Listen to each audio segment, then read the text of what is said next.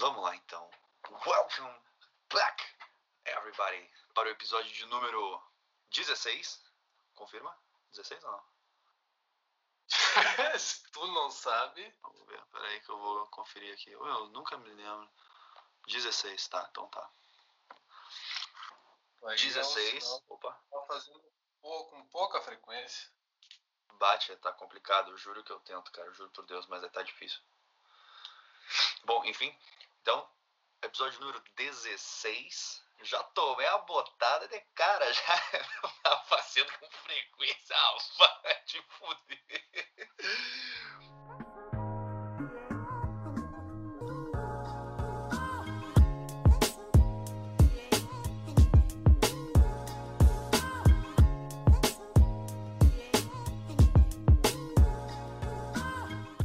Tô falando em nome dos teus ouvintes. Em nome dos ouvintes, beleza? Então, aqui quem está falando é o vosso companheiro, Caio Taromão Sobres, do episódio número 16.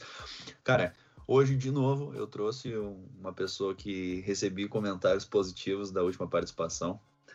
É uma presença ilustre, inenarrável. Estou muito honrado de poder receber você aqui comigo, meu jovem. Por favor, apresente-se. Muito obrigado. Estou de volta aqui, Rodrigo Faip. E vamos lá gravar, não sei sobre o que, mas vamos conversar. Vamos botar. Vamos lá.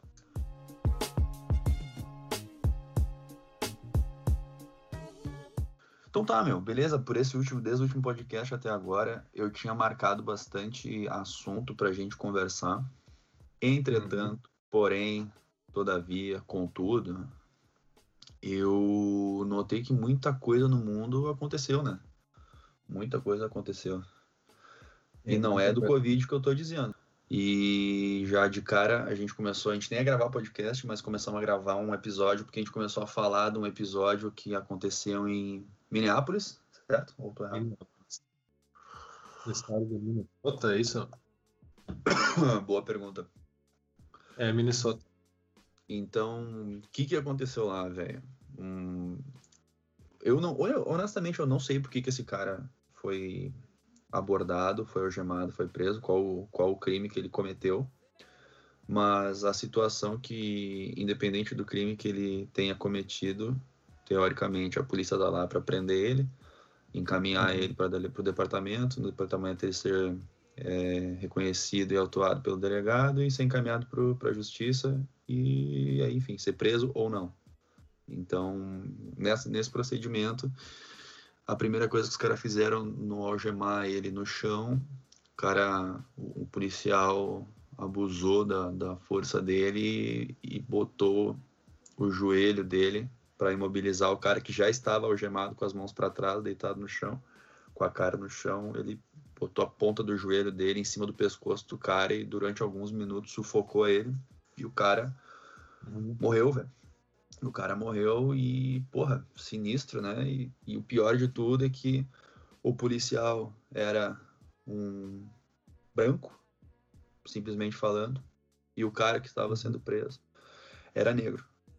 Então, gerou toda uma revolta na cidade, os caras botaram fogo na porra toda, destruíram o carro, caralho, e botaram fogo, apedrejaram, e gente presa, e gritaria, e dendelo, dedo no cu. E, enfim, muita coisa aconteceu. Então, por causa desse assunto, nós começamos a conversar. Acho que seria uma boa prosa aí pra gente discutir. O que tu chegou a ver disso aí, meu? Isso aí foi que nem fogo em palha, né? Tu falou que foi na cidade, mas todo o país agora tá... O mundo, né, eu acho. Aí. Não, mas o que tá no protesto de botar fogo em tudo tá sendo nos Estados Unidos, que eles já vêm há um tempo com essa bandeira aí que a polícia é racista. E o cara deu toda a gasolina pro fogo, né? É, mas isso foi foda, velho. Sabe qual foi o crime do Floyd? George Floyd é o nome do cara. George Floyd. O que o George Floyd fez, velho? Ele tentou fazer uma compra com uma cédula falsa de $20.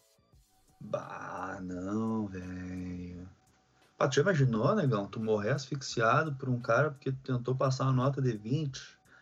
20 pila. A vida do cara não vale nada, velho. A vida do cara simplesmente não vale nada. Nada. E, eu ouvi dizer que esse policial aí, que todos os caras da viatura, se não me engano, foram expulsos, né? Da corporação.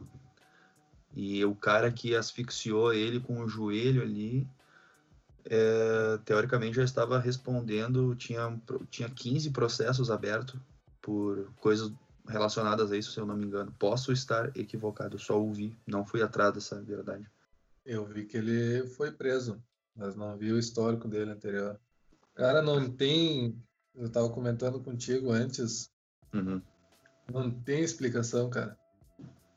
O policial só tem que garantir que essa pessoa pague pelo crime que ela cometeu, não pague mais nem pague menos. Uhum. Na verdade, o policial só vai garantir que vai deslocar essa pessoa para a autoridade decidir qual vai ser a pena dela, né? O policial não aplica a pena. Sim, sem dúvida. Conduz, teoricamente. Uhum. Mas não tem justificativa, o cara não estava reagindo, o cara já estava no chão. O cara pode pensar é racismo mesmo. Porra, cara, isso é ridículo. Velho, eu acho que a América em si, os Estados Unidos, meu, é um país... É muito forte o cara falar que é o mais racista do mundo, porque eu não conheço todos os países do mundo para saber se ele é o mais ou não. Mas, velho, o nível de racismo que existe dentro dos Estados Unidos, velho, nem se compara com muito país que a gente já julga ser ruim, tá ligado? Eu não sei se eu concordo com isso. Por quê, velho? Porque... Eu concordo que tenha pessoas muito racistas lá, mas eu não concordo que seja a maior parte das pessoas. Ah, não. Eu acho que é uma minoria que é muito racista. É isso. Mas a minha referência teoricamente é essa. Não sei quantas pessoas são, mas a pouca parcela que é notável é absolutamente muito, muito sinistra, entendeu? É um bagulho... Entendi. Porra, velho, os caras estavam há pouco tempo agora no Texas, lá, sabe onde é que foi essa porra que os caras estavam com a... de tocha, velho, na rua, porra, com a porra da Ku Klux Klan, fazendo sim. A liberdade de expressão deles que eles queriam provar, eles falaram. Aqui, se tu faz isso, tu é preso, né? Tu responde pelo crime, pelo menos.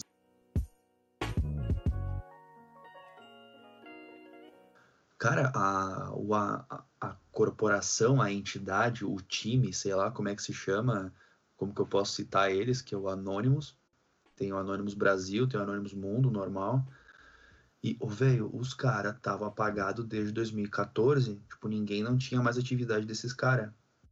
Aí, simplesmente, tu entra na página dos caras e os loucos começaram a ativar todas as paradas de novo, fazendo o demônio pra dizer que é pra aguardarem eles, que agora eles vão começar os caras, tipo, tu entende assim, o povo acordou pra palhaçada que vocês viviam, que a gente tava há anos lutando e vocês desistiram, então a gente parou de mandar também, agora que vocês estão entendendo a palhaçada que vocês estão vivendo, nós vamos entrar de novo. E aí uma das primeiras atitudes que os caras fizeram foi tirar do ar o site da polícia e ter acesso às informações internas deles. E a segunda foi de tocar a música Fuck the Police na rede interna de rádio das viaturas de algum lugar deles lá, que não sei se é da própria cidade. Meu, os caras são muito foda, puta que pariu. Os caras têm muito poder nas mãos. Para comprar na internet. Tu já imaginou, velho? Os caras simplesmente fizeram essa porra em, sei lá, 1 hora, 2 dias, um dia que seja um dia. Os caras fizeram essa porra. Se eu esqueço a senha do meu computador, eu nunca mais acesso ele. Sem dúvida, eu boto fora. Se eu esqueço a senha do meu computador, já pego e boto fogo ali atrás. Esses caras não, eles lá da Suécia vão me ligar, porque eles vão descobrir o meu número. Aí eles vão me ligar e vão pedir, olha só, faz isso, isso, isso aqui. Não, peraí, deixa que eu faço. Aí eles vão entrar, vão desbloquear pra ti, vão te dar uma nova senha e vão te aconselhar pra não repetir a situação. estivesse no lugar do policial que estava em pé ao lado desse cara aí com o joelho no George, o que tu faria? Se eu fosse policial? É. Porra, velho. De novo, vamos entrar naquela coisa, né? Engenheiro de obra pronta tem as pencas. É que nem quando cai avião, os especialistas de controle aéreo, piloto, aí todo mundo vira piloto, todo mundo vira controlador de voo e tal. Então, agora que o cara já morreu e que todo mundo foi expulso, é difícil, né? Mas com certeza,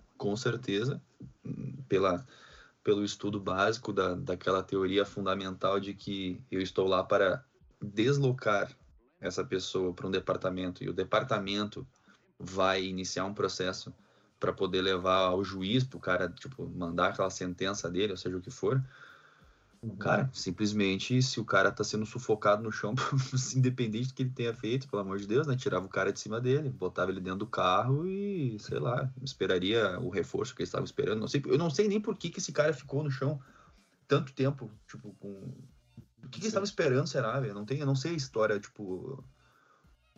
a fundo, assim. Mas com certeza, velho, é pedir pro cara sair de cima, né, velho? Essa porra. Eu não tenho nem palavras, não sei o que dizer. Eu não sei o que dizer, é exatamente isso, velho. Eu não sei o que teria, não teria outra resposta, velho, para isso, a não ser essa. Porque assim, ó, eu concordo com um bagulho assim que se tu tá em uma perseguição com um cara, beleza? Ou melhor ainda, vou dar um exemplo vivo. Pode abrir a internet aí e bota a informação. Acho que 4 dias atrás, em Melbourne, um policial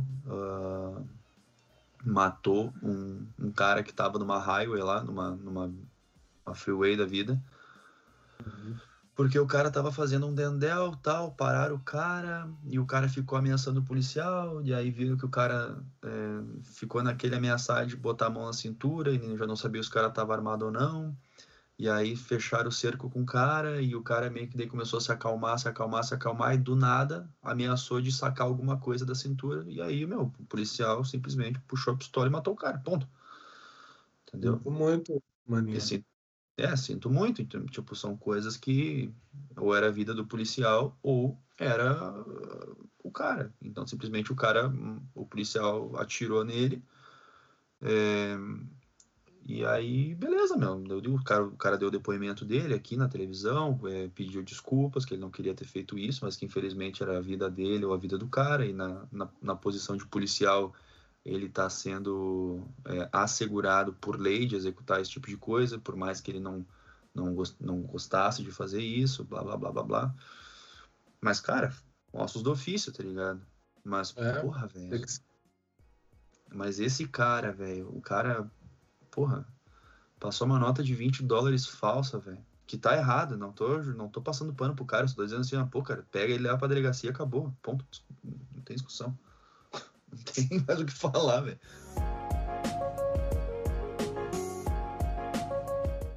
Beleza.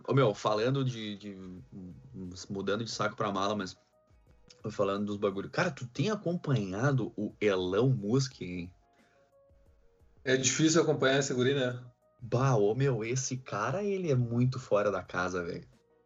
Bah, eu vi que atualizou, deu um pop-up aqui dele, porque hoje aconteceu um evento que eles mandaram 2 seres humaninhos pro espaço, né? Ah, barulho do mate. Eles mandaram 2 seres humanos pro espaço hoje, né, tia? Com as naves do homem, em parceria com a NASA. Basicamente é isso. Todo mundo que eu converso sobre ele, eu digo, eu quero que esse cara viva muito tempo. Porque o que ele tá trazendo pro progresso não é brincadeira. É, isso é bizarro. Isso é muito bizarro, cara. Da saúde agora com o Neuralink. É, e que tá, isso é muito louco. Tu já ouviu o Azaghal do Jovem Nerd falando que ele tem medo do Elon Musk, mas ele admira muito ele? Não sei se chegou a ver. É muito engraçado. Ele fala, cara, ao mesmo tempo que eu amo esse cara, eu vejo que ele é muito foda, eu fico assim, cara, se esse cara quiser nos fuder, nós estamos, tipo, muito na mão dele. Nós vamos na mão. Falando em termos leigos, Neuralink é uma das ideias do Elon Musk. Dentre tantas que a ideia dele é fazer uma interface cérebro-computador. É implantar um chip no cérebro em determinadas áreas, dependendo da função que ele quer. E resolver problemas do corpo. Por exemplo, a ideia dele é que ele possa restaurar o movimento de alguém que teve um dano cerebral e ficou tetraplégico num acidente, por exemplo. Ou restaurar a visão. Eu vi isso aí da audição. Audição e visão é muito louco, né, cara? Ele falou que esse chip vai restaurar conexões perdidas no cérebro. E é tudo conexões elétricas. Ele falou que é bem simples. Ele falou em termos como se fosse a coisa mais simples do mundo, né? Como se fosse juntar dois fios. Juntar dois fios e apertar. Ou botar um plug na tomada. Cara, é muito foda. Uma conexão, nós vamos lá, vamos botar um chipzinho na área determinada do cérebro e vamos reativar essa conexão. Então é isso aí. E mais pra frente, ele falou que em coisa de 10, 15 anos, nós não vamos mais precisar conversar. E a ideia é que isso daí se conecte um com o outro, um Neuralink com o outro, e as pessoas consigam conversar sem precisar falar. Cara, isso é bizarro, velho. Simbiose humano e máquina, né?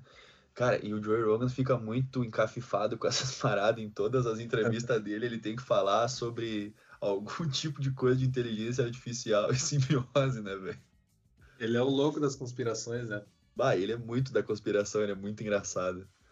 E, nessa entrevista do YouTube, pra quem for assistir no YouTube, digita lá Joe Rogan, Elon Musk, a parte 2, não é parte 2, mas a segunda entrevista, que foi agora de 2020, tem uma dele anterior, que eu não sei de que ano é, mas enfim, ouçam as duas, que elas são muito boas, mas na segunda agora, que é o que a gente está comentando, da Neuralink, por exemplo, que é a empresa que ele está desenvolvendo, está botando investimento pesado, eu tinha aqui num bloco anotado, velho, aqui, ó, a partir dos seus 13 minutos... dos seus 13 minutos até mais ou menos os seus... Cara, quase 40 minutos, ele só fala sobre o desenvolvimento da empresa e as implementações técnicas da parada, assim. Vale muito a pena, cara. Ouçam, o inglês do cara é de boa, do Joe Rogan. É inglês norte-americano, não tem muito problema pra entender. Apesar dele ser sul-africano, o inglês dele é tranquilo, só que ele dá umas gaguejadas, às vezes, meio pesado. Mas, ouçam lá que é muito, muito foda, velho. Muito foda. O bom do podcast do Joe Rogan é que ele é burro que nem eu e tu. Exatamente. Que eu e tu perguntaríamos as perguntas que tu fica pensando, mas e tal coisa, e ele vai lá e pergunta. Cara, isso é muito foda, velho. O Joe Rogan, porque ele é muito ignorantão, tipo, a hora que o Elon Musk vai lá e fala assim, cara, isso aí vai virar, vamos chegar numa simbiose, que a gente vai estar entre humano e máquina, não sei o quê. Daí o Joe Rogan já mete a mão na cabeça, tipo, puta que pariu, pá. Essa palavra me assusta, porque não sei o quê, papapá, papapá. Daí, a resposta mais maravilhosa que ele deu foi, cara, tu já tem uma extensão robótica que tá na palma da tua mão, e ele tava girando um celular, né? Ele falou, tu tá aí, velho, uma parte da máquina ela só não tá dentro de ti, ela tá fora, mas tu tá sempre com ela. Se tu quer lembrar de uma data, tu não vai lembrar na tua cabeça, tu vai botar no teu calendário. Se tu quer lembrar o número de uma pessoa, tu vai botar na agenda do telefone. Se tu quer te lembrar de uma imagem, tu vai bater uma foto e assim por diante, tá ligado?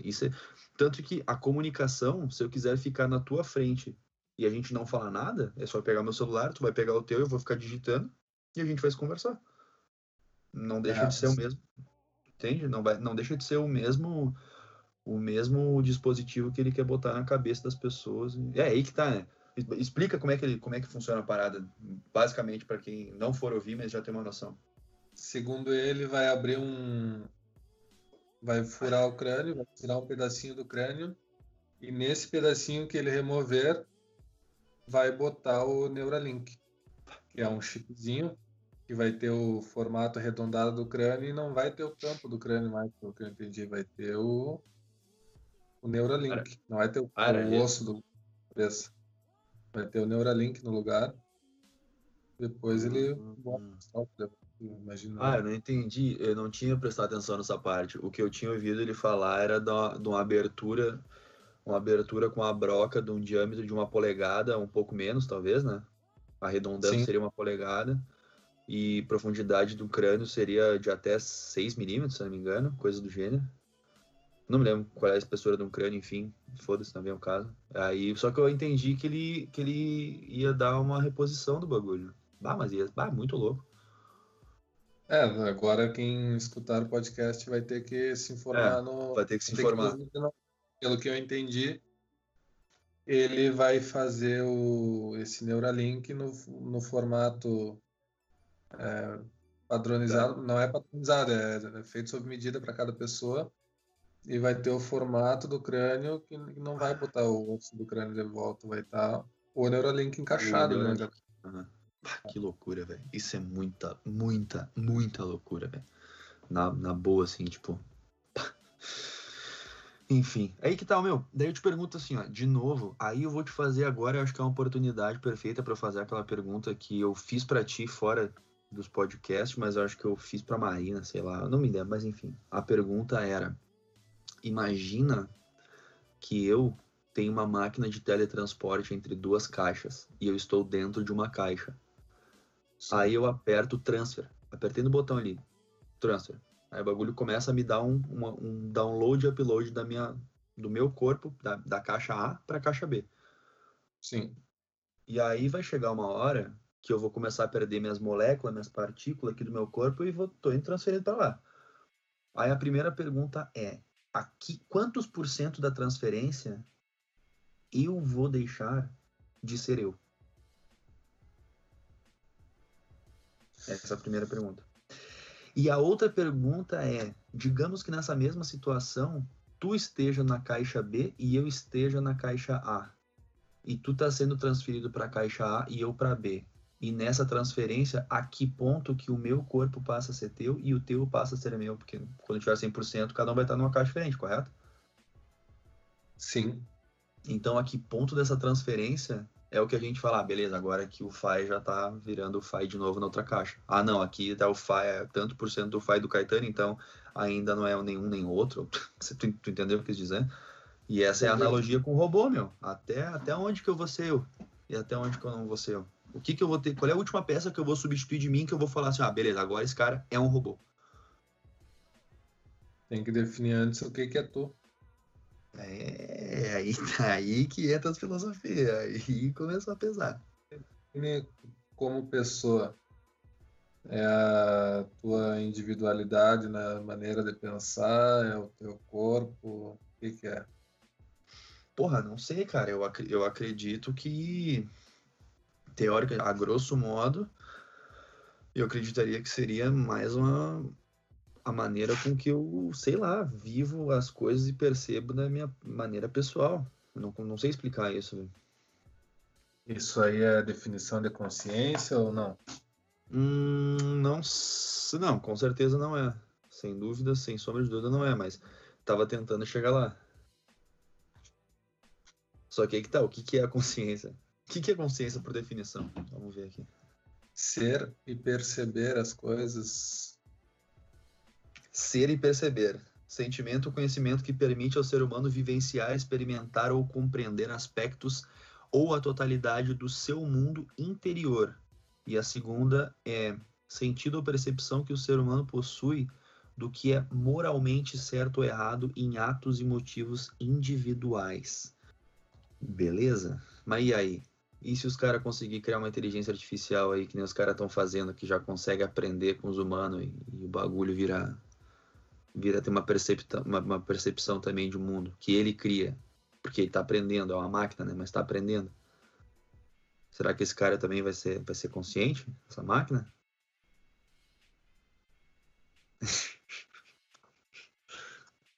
Agora vai ter 10 minutos de silêncio no podcast. Ah, meu, eu odeio essas paradas, velho. Isso aí dá um bug na cabeça do cara, velho. É muito foda. Ô, meu, isso é muito louco, velho. Tu para pra pensar quem que é o ser humano no mundo, velho. É um bando de ponto caminhando e vivendo aleatoriamente uma vida numa bola. Ô, meu, uma bola que gira rápido pra caralho no meio de um lugar do nada. Do nada. A controvérsia isso. Sobre uma bola, né?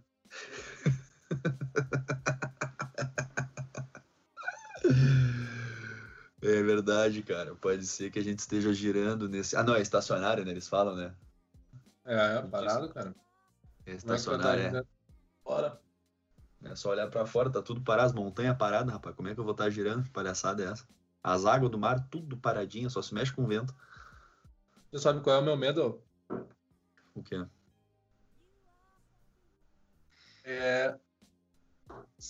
Meu medo são os chineses. Os... China. Por quê, meu? Os americanos. Com esse negócio de Neuralink. Sim. Pô, a gente tava falando dos anônimos agora. Por que que os caras não conseguem hackear? Pois então, caralho. Por isso que o Azaghal falou que tem medo dele. Quando hackeia o Neuralink numa fase que tu consiga conversar com os outros, eles vão conseguir ler os teus pensamentos? Qual é que vai ser? Ou fazer tu falar o que tu não quer, ou te dar uma parada cardíaca, sei lá, vai saber. Ou tu tá dirigindo e te deixa cego. É, ou surdo. Ah, agora tu não vai mais ver. Toma. Pau. Só dá um enter ali. 200 por hora. É, porque, meu... Tu viu o vídeo do Uno do cara na freeway a 200 por hora, do lado de uma X5? Não vi. Um tiozão muito engraçado. Ô, meu, um tiozão dos 60 anos, velho. Hã? Tava andando forte essa X5 pra acompanhar. Cara, o louco da X5 mostrando os contagiro, meus contagiro alto já, 200 por hora. Ela não tava tão fraquinha. Pô, ela tava botando, velho, 215, 210. Dela, e o cara fala assim, né, dele, pô, pessoal, vocês querendo aí, ó, sair de casa, e o brother do meu lado com medo de sair de casa, ele tá com tanto medo que ele tá indo muito rápido pra casa, pegou e mostrou o velocímetro 200 e poucos por hora e um Uno do lado dele, velho. Não é mito. Bah, que loucura, velho. Não, esse vídeo vale a pena procurar. Eu vou te mandar ele no WhatsApp um pouco. Mas, ô, velho, isso é verdade, cara. Até que ponto que tu acha que vai ter uma segurança assim garantida de uma empresa dessas? Que esses caras não vão acessar o que tu sabe, não vão acessar... Porque um dos motivos que esse cara falou, na primeira coisa que ele fala, que tem o título lá da Neuralink, é How Neuralink Devices Installed in the Brain and How It Cures Brain Injuries. Então, tipo, se ele pode curar uma injúria, eu ia falar. Se ele consegue curar um mal. Um mal que, tipo, aconteceu na tua cabeça... E se tu não tem esse mal, por que que ele não pode causar ele também, tá ligado? Do mesmo jeito que ele pode curar, ligar os fiozinhos, a grosso modo, ele pode puxar os fiozinhos, né? Vai saber. É bem, eu acho que tem essa capacidade o Neuralink. Ô, meu, mas aí que tá, velho. Mas pra que esse desgraçado quer fazer isso, velho? Eu sei que ele quer ajudar pra restaurar as memórias, ajudar as pessoas cegas, surdas. Bah, mas vai ter gente que os negros vão usar pra hackear a porra inteira, velho. Pô, cara, a China agora aplicando reconhecimento facial nas ruas, velho. E te dando nota como cidadão. O que tá acontecendo? É Black Mirror essa porra, velho. Os chineses vivem no Black Mirror. Isso é muita loucura, velho. Isso é muito... Ô, meu, eu tive uma colega minha chinesa que ela não sabia o que era Netflix, velho. Não duvido. Eles não têm nem WhatsApp lá. Bah, na metade da conversa, os caras hackearam meu computador aqui. Começamos a falar dos chineses. Olha. Puta que pariu, velho. Falei dos chineses, os caras mandaram o Anonymous China entrar no meu celular aqui, no computador, e apagar tudo, velho.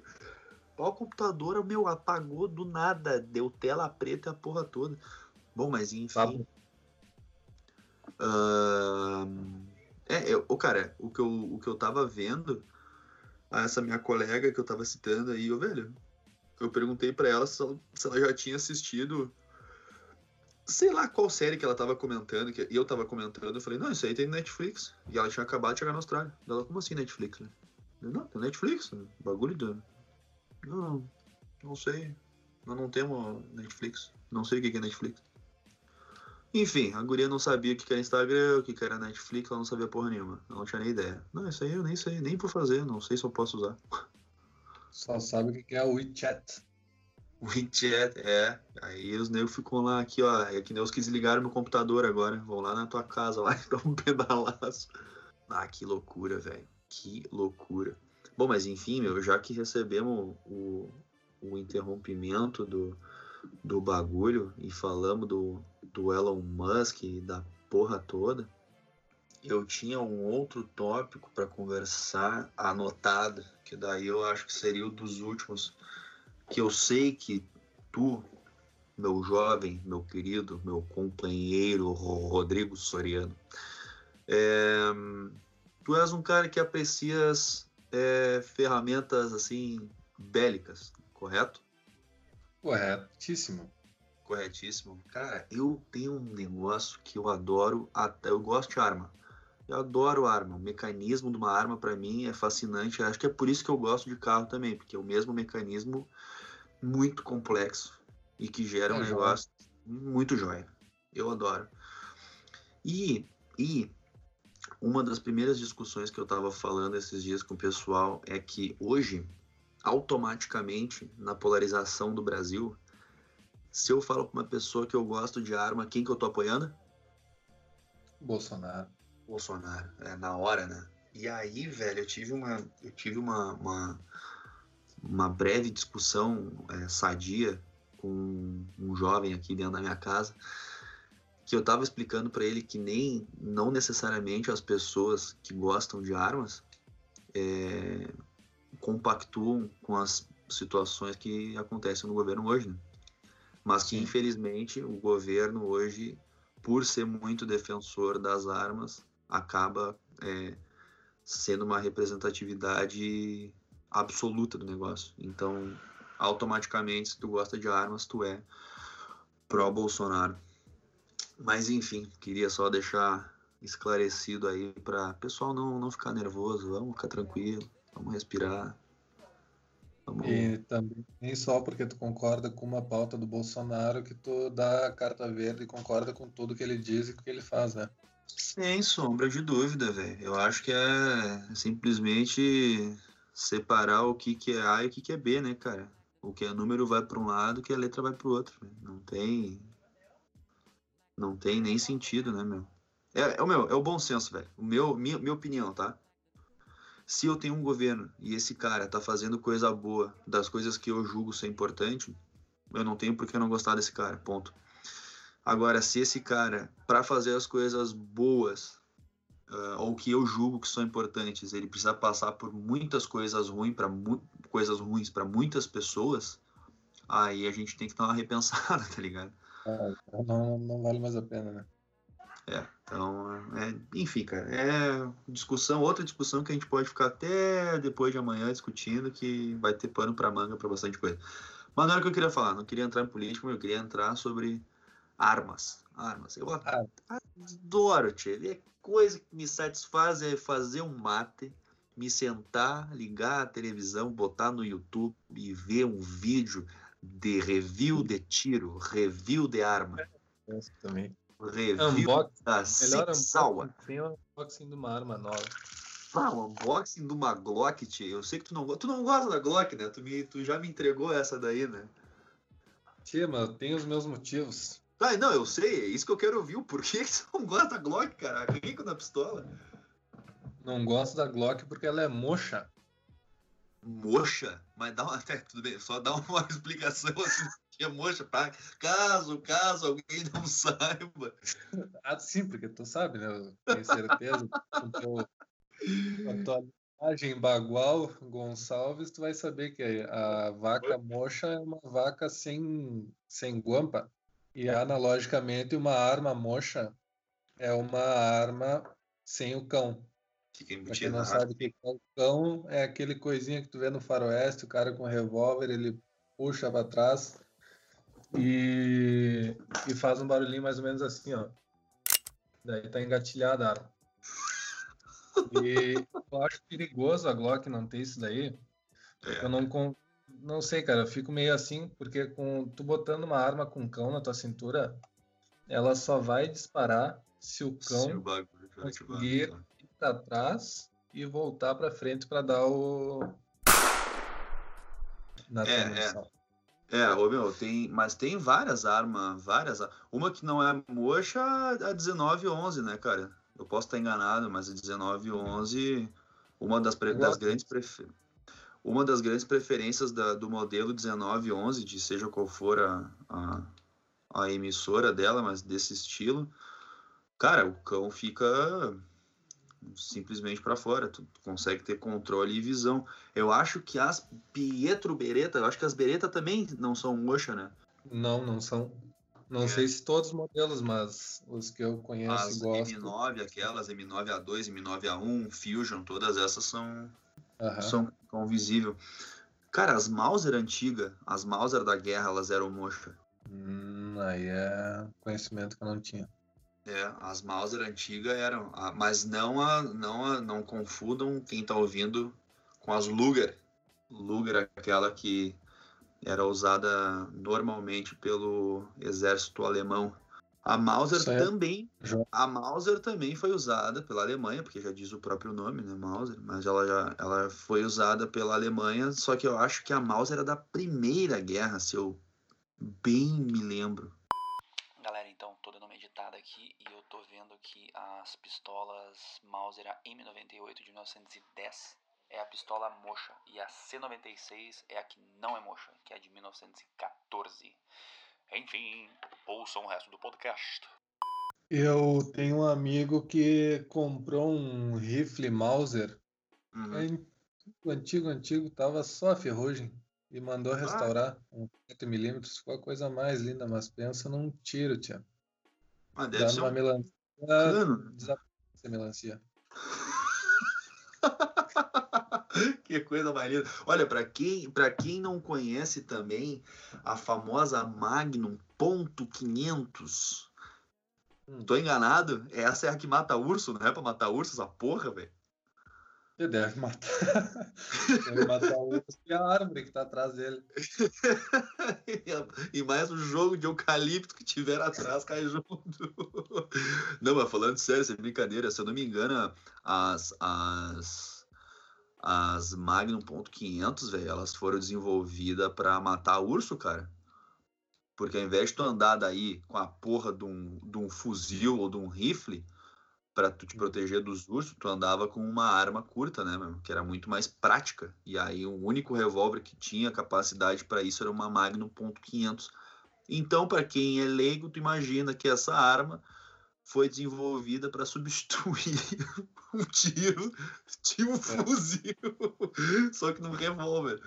O negócio é uma paulada, velho. É uma pancada, cara. Tem vídeo, bota aí, ó, Magnum.500 no YouTube, meu, tem vídeo que não sobra nada.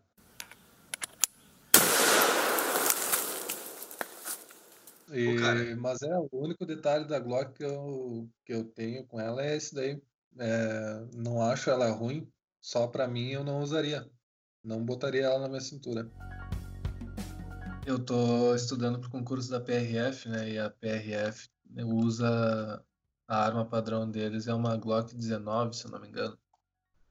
A full size, né? Sim. Não, Glock G43, alguma coisa assim. G43. A Glock tem tanto modelo, cara, que se a gente for falar todos, a gente vai ficar mais ou menos umas 2 horas.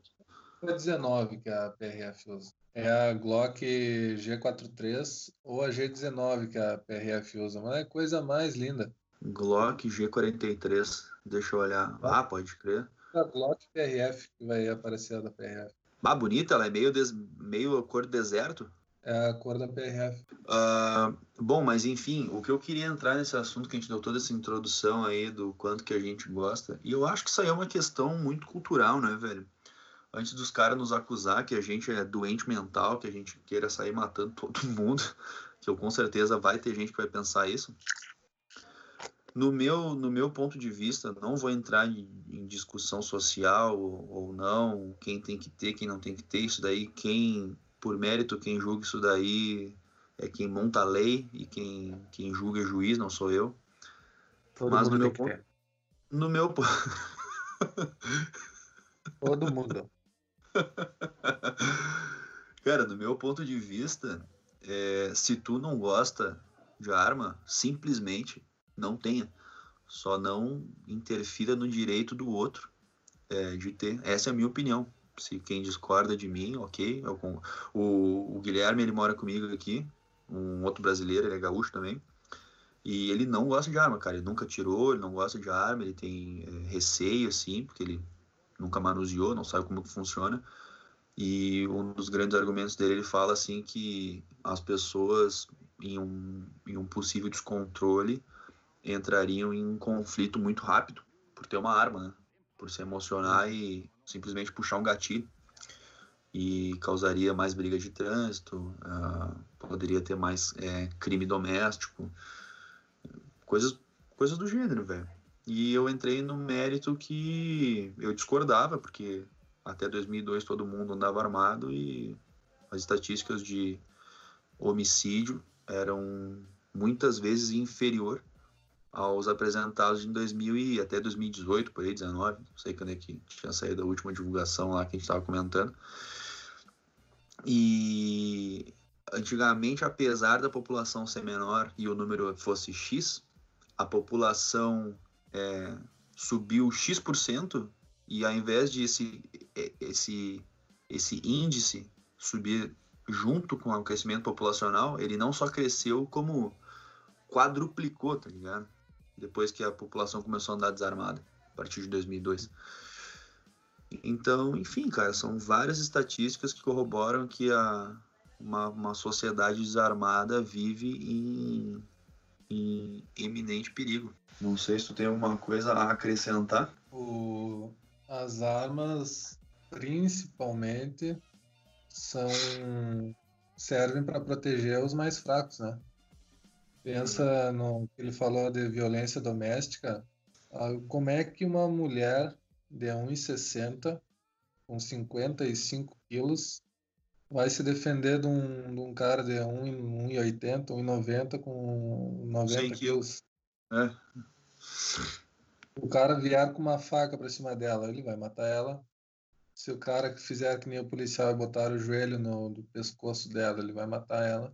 Cara, quem quer matar, quem tá com raiva e quer matar, não precisa da praticidade de uma arma. A arma é só uma ferramenta que tá do lado. Ele pode usar as mãos, pode usar a faca, pode usar qualquer coisa, principalmente em violência doméstica. Até a mulher conseguir chamar por socorro, ela já tá morta. Mas se ela tem uma arma ao alcance dela, ela pode tentar se defender com maior eficiência. Cara, eu acho. Eu tenho um amigo que ele anda armado. Onde ele vai armado. Ele tá andando há uns 3, 4 anos armado todos os dias. E todo mundo começou a chamar ele de louco. Ele ia na aula armado, onde ele ia armado. Sim. A mãe dele era contra isso. Ele andou 3 anos com a arma na cintura e nunca precisou usar ela. Até o dia que ele precisou. Ah, ele precisou usar o bagulho? Ele precisou usar a arma. Aí é foda. Abordaram ele perto da casa dele, desceu do carro 2 pessoas, e ainda com o motorista no carro, e queriam botar ele dentro do carro, queriam levar ele. Não sei se pra levar em banco, o que fazer, mas queriam sequestrar ele pra sequestrar o cara. Sim. No mesmo momento que anunciaram, que disseram que se ele não entrasse no carro ele ia tomar tiro, ele sacou a arma e apontou pros caras. Ele sacou a arma e apontou pros caras e falou: vaza, tchau. Botaram a mãozinha na cabeça e foram embora. Ele nem precisou tirar os caras. História verídica. Ah, coisa bem boa, velho. É, então, cara, assim como a gente tem que entrar no mesmo mérito que a gente fala dos lados positivos, com certeza, como toda e qualquer ferramenta, ela tem sua falha, e principalmente, não só como ferramenta, mas como quem manuseia, né, cara? Se o cara tá despreparado, não é pelo fato de tu andar armado que vai virar o super-homem, né? Se tu pegar um outro cara armado, deu, tá de igual pra igual e acabou, os dois morrem, ou enfim, pode dar alguma merda. Mas, sem sombra de dúvida, a moral de ter uma arma é se educar, né, cara? Se educar, treinar, se proteger.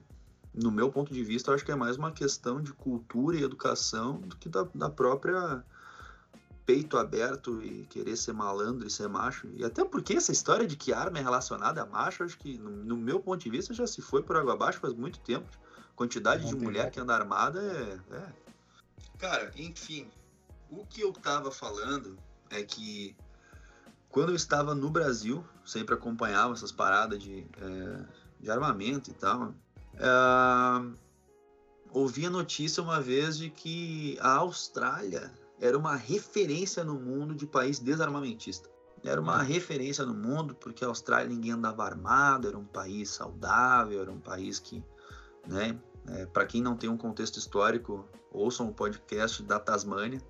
A Austrália entrou em vigor de uma lei desarmamentista, das quais eles citaram nessa notícia, que em 1997, se eu não me engano, posso estar enganado, não estou tentando lembrar de cabeça, acho que 96, década de 90, a Tasmânia sofreu com um atentado de um imbecil, um terrorista do caralho, um cara que pegou um fuzil, um automático, e matou muita gente em Port Arthur, fica perto de casa aqui. Ele simplesmente programou, o cara levou X números de munição e ele tentou matar o máximo de pessoas que ele pudesse num tempo mais curto possível para tentar fugir depois, né? Mas enfim, o cara foi preso, o cara segue preso, se eu não me engano, e quando ele foi preso, a primeira coisa que ele perguntava para os policiais era quantas pessoas eu matei. Ele só queria saber quantas... Ele não queria saber se ele ia morrer, se ele ia... Enfim... Cadê a série? Não, mas aí, ele só queria saber quantas pessoas ele tinha matado, porque se ele tinha, por exemplo, 10 projéteis, ele tinha que ter pelo menos matado 10 pessoas. Esse era o pensamento dele, entendeu? Resumo. O cara era um cara que só tinha que ser eliminado ou retirado da sociedade. Ponto. Porque ele era um doente. Em função desse problema, desse evento de Port Arthur, o que aconteceu foi que a Austrália entrou com um vigor desarmamentista rigoroso, cara, muito rigoroso. Porque a população da Austrália é pequena, velho. Toda a Austrália deve ter 30 milhões de habitantes. Só o que a grande São Paulo tem. Então, para um país que é do tamanho do Brasil ter uma densidade populacional baixíssima, ainda mais naquela época, em 97, se não me engano, 95, entrou em vigor isso aí e o governo pediu encarecidamente que com essa nova lei, as pessoas entregassem as suas armas para poder evitar com que outros eventos como Port Arthur acontecessem novamente. E o que aconteceu foi que uma parcela baixíssima da população entregou a arma, assim como em vários outros países, né? Mas enfim, a Austrália, os caras não entregaram as armas de volta. Eles não entregaram as armas de volta e o que aconteceu foi que mesmo não entregando as armas de volta, tu passou a ser um criminoso agora, né? Se a polícia descobre que tu tem uma arma na tua casa, ontem tu não era criminoso, tu tinha só o teu direito de defesa e hoje não. Hoje tu é um cara contra a lei e tu vai responder por porte ou posse, dependendo da situação que tu tá, ilegal de arma. E não tinha brecha, meu, era cana, acabou. Aí os caras viram que os índices de assalto começaram a subir, os índices de homicídio começaram a subir, os índices de roubo começaram a subir e a Austrália começou a entrar em decadência. Até então, se eu não me engano, em 2004 ou 2007, ou cerca de 10, 12 anos depois, os caras chegaram lá e falaram, tá, gurizada, beleza, desarmar a população, ninguém entregou, a gente tá deixando os caras como bandido aí, os caras são só cidadão, todo mundo comprou arma legal. Cara, vamos dar uma revogada aí nessas paradas, vamos dar uma relida e vamos tentar dar um canetaço novo aí. O que que os caras fizeram? Sentaram e regularam de maneira clara como que seriam as novas maneiras de estar ok com a lei e ainda assim ter a oportunidade de ter a sua arma. Então todo esse artifício que os caras usaram para dizer que desarmaram a população na Austrália e hoje a Austrália é o que é balela, porque todo mundo tem arma. Eu queria entrar numa estatística, é que na Tasmânia, o estado onde eu moro, se eu não me engano, a Tasmânia tem quase 500 mil habitantes e a cidade de Hobart aqui tem 200 mil, se eu não me engano, 200 e poucos mil, posso estar enganado. E só de armas registradas no ano de 2018 foram cerca de 140 mil armas registradas. Só em 2018. Então, velho, são 148 mil armas para 200 mil, velho. Tá entendendo? Queria só fazer um adendo. Na realidade, em 2018 não foi o número registrado de armas neste ano, e sim o número de registros acumulados até 2018. Isso não foi o número de armas registradas só naquele ano, e sim até aquele ano. Segue aí. O que eu tô dizendo? É a arma. É a arma, porra. Todo mundo tem arma dessa merda, velho. E sabe o que acontece? Desde o dia que eu cheguei aqui, eu ando de noite na rua, mexendo no meu celular. Se eu quiser sair daqui de casa e ir lá pra barbearia agora, às 3 horas da manhã, eu vou. Eu sei que eu vou. Vou contando dinheiro e falando no telefone. Ninguém vai fazer nada. Acabou? Bom. Então, velho, cara, que decepção, velho. Os caras inventam argumento pra tudo, cara. Pra tudo, velho. O bom é que aí na Austrália os caras se deram conta da cagada que fizeram e reverteram. Sim, tanto que aqui, os índices de homicídio aqui e assalto são baixíssimos, né, velho? Aqui eu acho que o ano passado, no 2018, 64 mil homicídios por ano no Brasil. Sabe o que eu mais fico indignado, velho? Se, por exemplo, um cara no Brasil que não entregou a arma no revogamento lá do Instituto do... Entrou no... Instituíram o bagulho lá do desarmamento, e aí tu que tinha uma arma registrada não entregou a tua arma, cara, tu é um fora da lei, velho. Tu vai preso por isso agora. E me diz o que tu fez. Tu não fez porra nenhuma, velho. Que justiça é essa desse país do caralho, velho? Isso aí é a mesma coisa com a lei seca dos Estados Unidos. De uma hora pra outra, uma bebida alcoólica virou um crime. Tem um traguinho na tua casa, tu é um criminoso. Mas aí é com uma arma. E é curioso que depois do Estatuto do Desarmamento, qual foi o homicídio que mais cresceu? Homicídio com arma de fogo. É bizarro isso, velho. Chega a ser engraçado. Estatística de 2012. O Estatuto do Desarmamento entrou em vigor entre 2004 e 2005. Uhum. E desse período até 2012... os homicídios com arma de fogo cresceram 17,23%. E os outros cresceram 14%.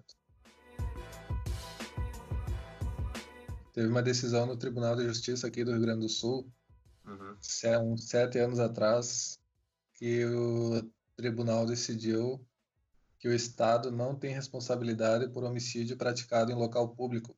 Isso aí é uma ação que uma filha entrou contra um processo contra o Estado, e a situação era a seguinte: o pai dela estava sendo ameaçado de morte e fez um boletim de ocorrência e falou quem que estava ameaçando, por que que estava ameaçando, explicou toda a situação. Acho que foi 2 vezes que ele fez um BO desse tipo, e um tempo depois o Estado, sabendo disso aí, não fez nada para proteger ele, e ele foi morto na rua. E a ação da filha dele foi contra o Estado, pedindo indenização por não ter feito nada. E mesmo tendo na Constituição que a defesa é a proteção do cidadão, é uma responsabilidade do Estado, é um dever do Estado, é responsabilidade de todos. eles disseram que o Estado não tem responsabilidade por homicídio praticado em local público, porque o Estado não tem como estar em todos os lugares a todo tempo. E, ao mesmo tempo, o Estado te impede de ter uma arma para se defender em situações como essa, em assaltos, em latrocínio. Tu é uma vítima, cara.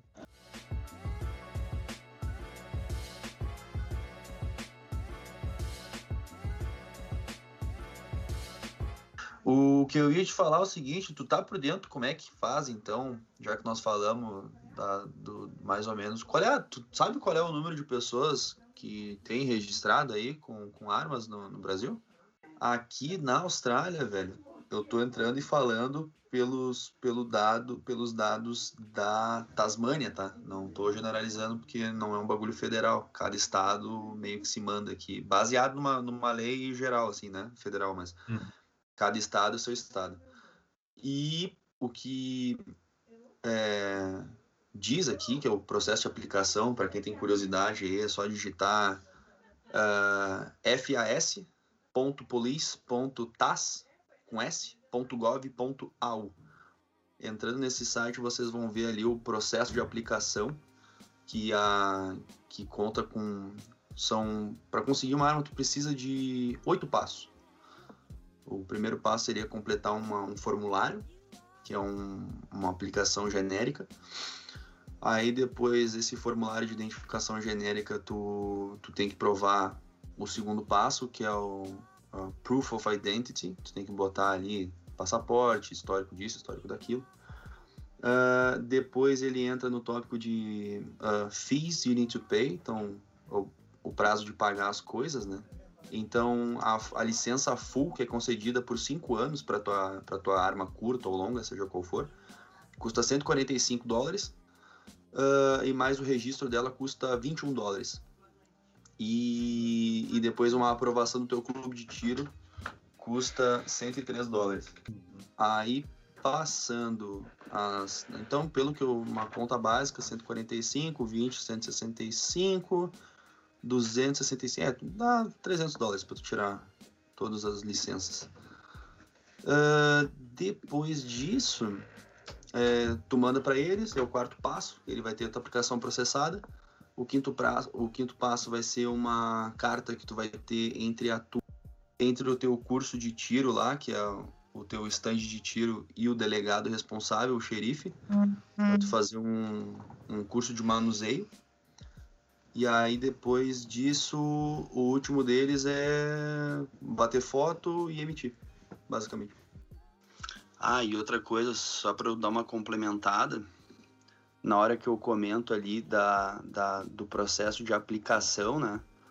Então, antes de tudo, de tu fazer o processo de completar a aplicação, que é o primeiro passo, tu tem que entrar no quesito de elegibilidade. Então, eu vou ler aqui os 5 pontos que precisam para se emitir uma licença, né? Então, a primeira delas é ser maior de 18 anos. Essa é a primeira licença. A segundo requisito é se adequar como a proper person. Aí, tipo, é uma ata que está escrito no Firearms Act de 96, então tem que entrar nessa seção, que é, com certeza, tu não pode ter passado por nenhum, tipo, tu não pode ter sido preso, tu não pode ter problema mental, blá, blá, blá, blá, blá, essas coisas do gênero. Depois, a terceira, isso aqui é legal, cara, porque a terceira quesito de elegibilidade é ter um motivo genuíno para tu processar esse pedido de aplicação, que a gente vai entrar no assunto. E aí depois o quarto é uma evidência de identidade, que ok, e a outra pagar as licenças. Então, esse genuíno motivo, a primeira tem vários, tem 9 aqui, ó, e dentro de cada um deles tem vários subtópicos, mas o principal e primeiro deles é Sport or Target Shooting. Então tu tira ele como clube de tiro. Teu clube de tiro te concede uma carta dizendo que tu não pode atirar lá sem ter uma arma, então tu é obrigado a comprar, basicamente. Os requisitos para tu conseguir a posse, tu pode conseguir a posse de arma de fogo no Brasil por dois lados. No Brasil, não sei como é que é na Austrália, mas aqui tem a diferença entre a posse e a porte, legalmente falando. A posse é tu ter a arma só para ter ela em casa, na residência. Uhum. A lei diz que considera a residência o teu local de trabalho. Se é a tua empresa, por exemplo, se tu é um padeiro e vai na padaria, não é o teu local de trabalho. Não é considerado a residência, então tu não pode ter a posse na padaria, se tu é o padeiro. Mas se tu é o dono da padaria, tu pode ter a posse na padaria. Entendeu? Ah, entendi. Tá, então a posse é para tu ter só na tua residência a arma. E o porte é para tu carregar ela contigo na rua, onde quer que tu fores. Uhum, beleza. É para tu carregar a arma. Eu também não sei como é que é aí, mas o porte de armas aqui, o único jeito de conseguir é pela Polícia Federal. Chupão. E o que tu falou de ter a efetiva necessidade, aqui é a mesma coisa. Tu precisa dizer para que tu precisa do porte de armas. Uhum. Tu falou que tem tópicos e subtópicos de motivos para tu ter arma aí, né? É, tu tem que te encaixar num desses. Tu tem que só apresentar, estou pedindo a justificativa pelo tópico 1, e aí tu manda um anexo, só isso. Aqui não tem isso. Aqui tu tem que escrever uma... Eu vou falar isso aí depois. Antes eu vou falar os requisitos para ter a posse, que é mais fácil do que a posse do porte. Beleza.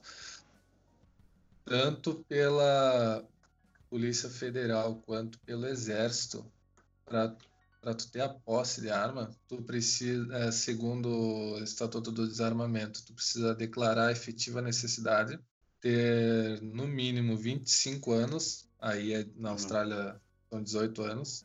18 anos. Aqui no Brasil é assim, tu pode estar no Exército, atirar de .50 e de tanque, mas tu não pode ter arma sendo um civil até os 25 anos. Né? Ah, que mentira. É tempo depois só. Que bagulho imbecil. Até 22. Tem que apresentar a original e cópia, ou cópia autenticada de documento de identidade. Tem que comprovar periodicamente a idoneidade, a inexistência de inquérito policial, processo criminal, por meio de certidões de antecedente criminal da Justiça Federal, Estadual, Militar e Eleitoral. Daí tu tem que entrar em contato com cada um disso daí, porque eles não têm um sistema que tu diga, eu quero os meus comprovantes a negativa dos meus antecedentes criminais. E pega tudo. Então, tem que ir em cada lugar. Que burocracia da piroca. Tem que apresentar documento comprobatório de ocupação lícita e residência certa. Se tu não... Já começa por aí, né, meu? Se tu não tá trabalhando, tu não pode comprar o bagulho. É. Se tu vive de renda, por exemplo, se tu tem uns apartamentos e tu vive com essa renda aí, de aluguel, tu não pode ter uma arma. Ah, que coisa. Imagina. Isso aqui, né? E tá, comprovar a aptidão psicológica para manuseio de arma de fogo, atestado em laudo conclusivo fornecido por psicólogo da Polícia Federal. Uhum. Não é qualquer psicólogo. Isso aí é a posse. A posse é fácil de tu conseguir no Brasil. É fácil, mas é muito caro. O meu irmão, ele pegou pelo Exército e fez a posse dele tirando o CR, que é um registro do... Ele é CAC, caçador, atirador ou colecionador. E fazendo isso daí, ele gastou, acho que foi 7 mil reais para ele fazer tudo e comprar uma pistola mais barata que tinha, uma Taurus. Entendi. Isso aí envolve documentação, tem que ter filial um clube de tiro. O gasto mínimo para ter uma arma em casa é de hoje aproximadamente 3,7 mil reais, incluindo o valor de um armamento, revólver tal, modelo X aqui... .38, 5 tiros. É. Sim, vai ter um revólver básico. O revólver mais chinelão que tem, tu vai gastar 4 conto pra ter ele. 2019. Do Faroeste, uns 5 tiros. E aqui, quanto que eu falei que eu gastava? $300? Aproximadamente, 300 pila. E uma arma, eu já vi aqui, pistola Glock por $600. Tem bereta também, né? Bereta por 1.000 pila. As beretas custam mais ou menos 1.000 pila. 1.100, 1.200. Tem Beretta de 1.800, daí são as espécies série limitada, aquelas, né? As aqui, como não tem o comércio no Brasil, tu tem que importar as armas que não são Taurus. Ou boito. E Taurus, pra quem não sabe muito de arma, é perigoso tu ter uma Taurus, porque tem histórico de falhar e de dar tiro sozinho. Cara, eu consegui ver aqui, tem vários sites, para quem tem curiosidade aí, eu não sei se consegue acessar com o IP do Brasil, mas enfim, bota um VPN, diz que está na Austrália. Tem alguns sites de armamento que facilmente o cara consegue ver os preços, né? Inclusive de várias armas de várias marcas diferentes, né? Deixa eu olhar o site aqui. Um deles é um canal, uma página na internet que é só para quem tá afim de trocar arma, como se fosse uma OLX, né? Que é a usedguns.com.au. Na Used Guns, como diz o nome, né? Tu tem armas usadas, mas enfim, tu bota ali o calibre, o modelo, as dimensões, as especificações técnicas. Aí tu bota o preço e diz o lugar de onde tu tá e o que tu tá afim de trocar, né? Então, por exemplo, sim, eu tô vendo aqui que o cara tá vendendo uma Beretta 92 Fusion 9mm. Aqui o calibre é permitido 9mm por cidadão, não é limitado em 380. Tu pode ter uma 9mm, mas a capacidade máxima de cada carregador de pistola é limitada em 10 tiros. Não pode ter pistola com mais de 10 tiros. Isso aí é muito estranho. Eu achei estranho quando tu me mandou. Eu fui atrás, eu te mandei a foto, né? Eu fui atrás e eu vi. Até 10 tiros, eu achei muito estranho isso aí. Por lei. Pistola é tu tem mais munição, né? A polícia tem arma grande, 19+1, full size, aquelas, né? As com capacidade normal. E enquanto que pros civis, elas são. Hoje, né? As de hoje, com certeza todas as armas mais antigas também não tinha essa palhaçada. Mas hoje elas são limitadas em 10 tiros, né? Por magazine. E aí depois o cara bota aqui ainda no comentário, aqui, ó. Que ele tá interessado em uma possível troca e ele queria ver uma Sig Sauer, caso do caralho. Não sei que modelo é esse, não tenho nem ideia. Mas enfim, existe esse site aí que é a usedguns.com.au e a outra é a Pro Tactical, ou Tático, né? Pro Tático. Então, só para falar bem com C no meio, porque senão não vai achar. Então, é a protactical.com.au, só para ficar bem nítido. E ali também tem arma aqui de $1.000, 900, 800, 600, tem arma longa, tem puma, tem fuzil, tem semiautomático. E, porra, esse site é animal, velho. Tem tudo. Vende luneta, vende bagulho pra visão noturna, carregador, a porra toda. Vale a pena esse site aí, bem legal. Pro Tactical. Aqui no Brasil é impossível isso, né?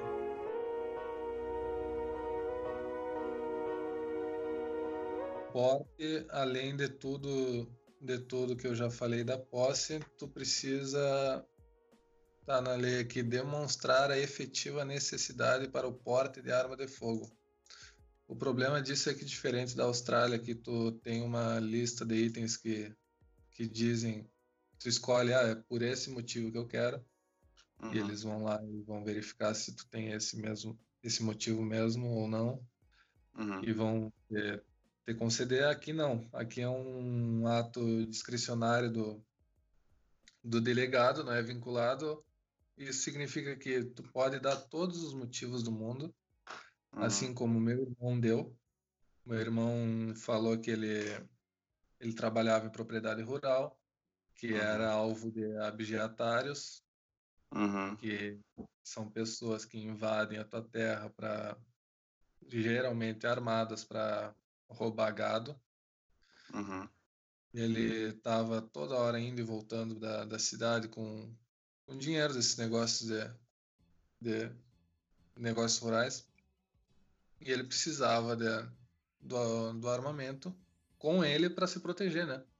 Além de proteger na instância, se proteger no caminho, no trajeto. Uhum. Deu todas as declarações de antecedente criminal, isso, aquilo, de ocupação lícita. E o delegado simplesmente falou, não vou te dar. Ah, esse bagulho me irrita, velho. Que absurdo isso, cara. Não tem uma lista de... E é isso aí que o Bolsonaro queria mudar. Ele queria fazer com que não fosse opcional pro delegado dizer que tu tem necessidade ou não. Se tem lá uma lista de itens e nessa lista diz trabalhador de propriedade rural, tal, e tu te encaixa nisso daí, tu comprova que tu é isso daí. Assim como uma licença pra tirar a carteira de motorista, né, cara? Se tu fez a prova, se tu é maior de 18 anos e tu conquistou a tua prova teórica, teu psicotécnico, a tua prova prática, eles te concedem uma licença para governar um veículo, né? Então seria nada mais justo de obter a mesma licença para governar teu equipamento. Agora tu imagina tu fazer tudo isso aí para tirar a carteira de motorista e vai o burocrata lá e diz: "Tchê, não quero, não vai ter um carro, não tem efetiva necessidade de ter um carro. Pega um busão."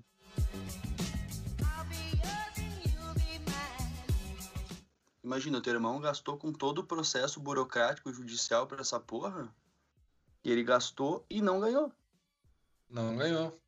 E ele, pra ele conseguir, como ele mora em... em não tem delegado, ele teve que fazer o deslocamento até a cidade vizinha, que é 100 quilômetros, pra entregar esses papéis.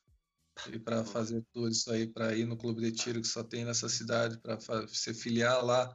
E toda vez lá para treinar e ter o comprovante da capacidade técnica e ter isso negado. Investimento que é isso daí. Tu viajar 200 km toda vez que tu vai fazer vai treinar o tiro. Eu fui numa loja que tem de arma aqui perto de casa, que eu inclusive passei hoje ali na frente, eu me cocei para não entrar, mas enfim, passei reto. Essa loja, o dono dela ali, eu acredito que ele seja o dono, é um senhor já, mas nego velho assim, né? E aí ele... me convidou para ir lá no stand de tiro, lá para toda quarta e quinta de noite para dar tiro, para conhecer o stand, para conhecer a galera lá e tal. Que eles têm meio que uma comunidade deles, assim, né? Uma família deles, né? E, cara, ele falou, não, cara, se tu precisar tirar tua licença, tu tira pelo nosso clube, a gente te fornece. Então ele falou que sai em torno de $550, porque daí eles fazem todo o processo para ti, né? Eles que entregam pro cara certo, tu assina os documentos certos, eles escrevem as cartas de necessidade no nome deles, e aí tu autoriza aquilo, então, para ficar uma coisa mais coerente, assim, mais correta, né? Para ter todo passo a passo sem margem de erro. Aí, ao invés de sair esses 300 pilas, sai 500 e poucos, meio é 550 por aí. Sim, mas segue mais barato ainda do que aqui, né? Ah, não, com certeza, né, meu? De 550 para 4.000 tem bastante diferença. Aí vai vir um filho da puta falando assim, ó, mas $500 é a mesma coisa que, sei lá, 2.000, não sei que tá o dólar. É, a diferença é que aqui nós ganhamos em reais e aí vocês ganham em dólar. Então, 500 e é isso aí. E é isso aí, pegou. É difícil de entender, mas enfim. 500 é 500. É, cara, meu... Precisa converter. Aí tu compra uma... eu te mandei uma arma que eu quero, é o meu sonho de consumo, uma CZ P01. Uhum. CZ 75 P01. Uhum. Nos Estados Unidos ela custa $750. Aqui tava mil e pouco, né, que eu te mandei. É, aproximadamente isso aí. Aqui no Brasil, tu pode comprar a arma produzida nacionalmente ou tu tem que importar, porque não tem pronta entrega no Brasil armas não nacionais. E essa arma que eu quero, com o dólar a $5,50, para tu importar uma arma de $1.000, tu paga R$24.700. Isso aí. Tu dá entrada numa casa com isso daqui, cara. É, cara, foi o que eu vi, eu mandei pro meu irmão uma bereta aqui, que tava custando $1.300, E aí depois eu mandei uma Glock. Eu mandei uma Glock pra ele, que aqui tava custando $1.100, $1.000, bagulho assim. As Glock então são caras. $1.000, vão arredondar. E aí na sequência eu achei num outro lugar, eu já vou até dizer o site aqui, que eu achei a foto, a primeira de uma Glock 17, geração 5, e ela tava custando $800, falei errado, tava custando $800. E essa mesma Glock, geração 5, no Brasil, mesma 9mm, R$15.105, pelo site da casadotiro.com.br. Então, de $800 para $15.100, velho. Ah, que tristeza. Só de pensar que para eu ter a arma que eu quero ter, tem que pagar mais de R$20.000, cara. E ainda assim... correu o risco de fazer tudo isso e não conseguindo. É. Ah, tu importar, tu consegue, mas tu não, pode digo conseguir a licença. Só pra ter em casa, né? Daí não adianta nada. Quer dizer, adianta porque tu vai proteger a tua casa, mas no Brasil o grande risco é tu andar na rua, né? Pô, da hora, velho. Nós falamos um tempão, cara. Gostei do papo aí, velho. Tamo bem pianinho, ninguém se exaltou, eu não xinguei ninguém, não soltei um palavrão pesado. Eu ouvi uns xingamentos, uns palavrões, não sei se tu vai editar, né?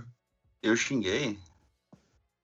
Falou que vão vir uns merdas e vão falar tal coisa e tal coisa. Ah, mas isso aí faz parte, não é xingamento, isso é só um adjetivo, uns adjetivos mais...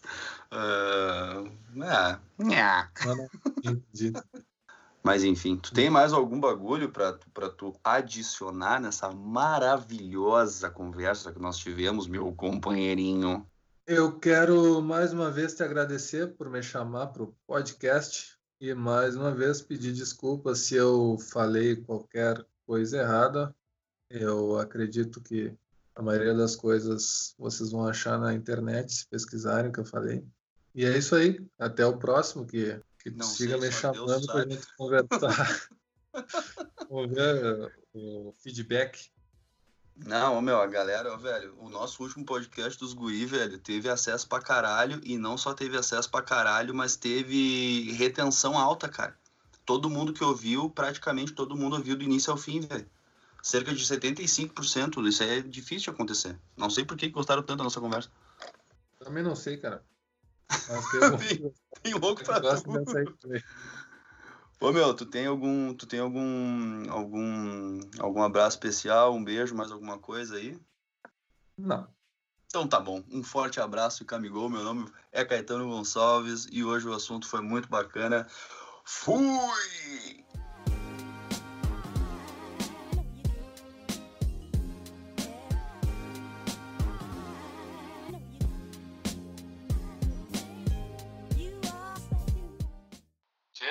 Pensando melhor, quero mandar um beijo pra minha agora noiva, Yasmin, e fiel ouvinte do podcast, Mariana. Ah, que loucura! Boa esposa, tia, mas olha com quem que essa guria foi se arrumar, tia. Puta que pariu! Agora não tem volta.